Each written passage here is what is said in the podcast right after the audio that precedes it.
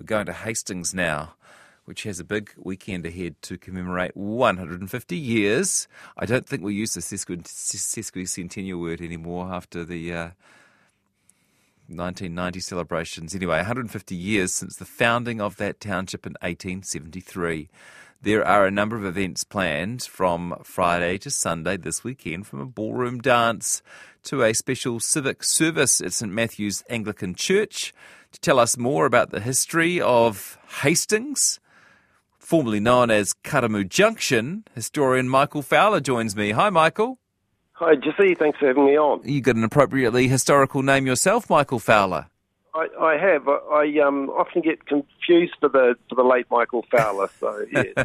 Thanks for your time today. And how significant is it for a New Zealand town to turn 150? Yeah, I, th- I think it's it's very significant, and especially Hastings. Hastings wasn't a planned town like um, Clive, Havelock, and neighbouring Napier, so it has its own distinct um, uh, history. How did it develop? Well, there was a, a man called Francis Hicks and uh, he he managed to get a, a 101.5 acre block, which is about 40 hectare block in um, the Heretaunga Plains there, and he was growing some apples or trying to grow an orchard, and then the railway was line was going to come through his property, and he thought. Oh, stuff this for a lark. It's too hard growing stuff. Um, I'll give the government 1.5 acres of land for a railway station and a goods yard, and um, then I'll just cut the rest of the 100, 100 acres up into 198 sections and make a fortune. And that's exactly what he did um, on July the 8th, 1873. And um, then they were searching around for a name, and I, I would put um, would point out at this stage that it, Hastings was never called Hicksville. um, someone suggested from um, me to, to, somebody from Napier suggested that's what Hastings was called, but the man's name was Francis Hicks, so they so they put two and two together, Hicksville. But it, it, was called Hastings after after Warren Hastings, and uh, Francis Hicks made a fortune out of this um, subdivision. Um, promptly retired to Cambridge. Um, started a sorry Cambridge UK or Cambridge Waikato? Oh, Cambridge Cambridge Waikato, yeah, yeah. Cambridge Waikato. Uh, married a married a school teacher at age forty because he started this school up there, and had thirteen children with it. Oh, so um, all ended very well for him. And presumably, a lot of his descendants are still in the world. They are, and um, we've made contact with them, and they're actually coming down um, to, for this weekend to celebrate um, or commemorate the um, Hastings 150th. Huh. I guess it'd be rude to ask them whether they've managed to hold on to that family fortune. Yes, well, I think yes, uh, yes, it would be worth a family fortune at the moment too. Yes. Yeah. Hey, um, you say Hastings was unplanned. Is that why it's so close to Napier? It's such a rare thing to have two towns of that size or cities of that size with that proximity, right? Yeah, and, indeed, and I mean that's probably what's caused um, historically, um, though things are you know, better now, of course. Historically, lots of problems between Hastings and Napier because originally um, those that bought the land in the first auction in 1873 were actually two thirds of them were Napier people. So they were speculating a bit on the on the Hastings property, and um, yeah, and when Hastings kind of started to take off, um, they they weren't too overly happy about that. And the and the main reason too, a lot of it was resources, shared resources. Mm. Um, you could only have one hospital back then. Yeah.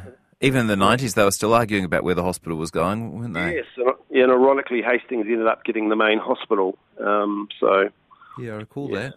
Um, and I mean, towns do wax and wane, and plenty of historic towns have disappeared or or dwindled in uh, Aotearoa over time. Why has Hastings survived and thrived? Yeah, well, our our um, logo of the Hastings District um, Council was actually the Hastings City Council was is Urbis et Ruris Concordia, and um, which means um, you know town and country and union. And, and the wealth of Hastings was really built from the agricultural horticultural and latterly the viticulture sectors, and um, that's why um, to our um, our rural cousins who are hurting because of Cyclone Gabrielle. um, you know, they, they that rural input has has built Hastings to become a strong town or city.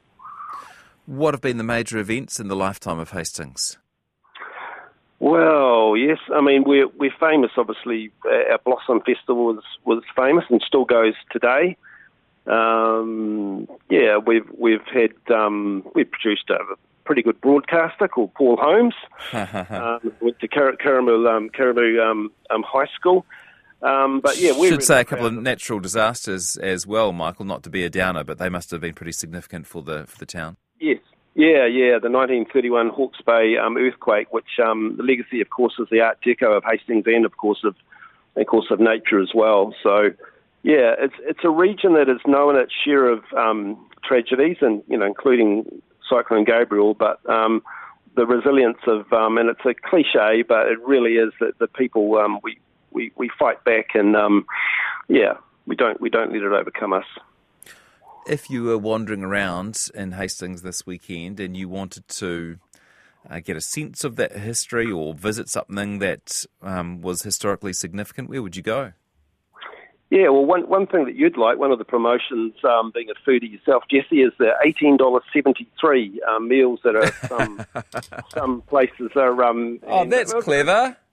Yes, in 1873, obviously a play on that, um, which our clever marketing people at Hastings District Council have um, worked out with um, with some of the eateries around the east block there. Um, there's going to be a light show on Toy Toi, um, you know, the traditional tree planting, but with a twist. We're going to have a time capsule with um, children from um, the, the schools reading out their stories to be put in this time capsule. Uh, a ballroom dance. My uh, wife Raven is the next New Zealand dance champion, so she'll be dragging me up on the dance floor at um, at Toi Toi on Saturday night. Oh, you've done it right, Michael. Um, just, we're running out of time. Um, Duart House. Yes, Duart House, um, 10 a.m. to 2 p.m. on the Saturday, and a church service on Sunday at St Matthew's, and then most importantly, the big family day out, 150th day out at Civic Square, 11 a.m. 2 p.m. on Sunday. Okay, and what's Duart House for people who haven't heard of it? Yeah, it's an old historic house in, in Havelock North, um, built in the 1870s. So, nice one. And what's yep. um, what's how did you get interested in history, Michael? Has this just been a lifelong passion of yours?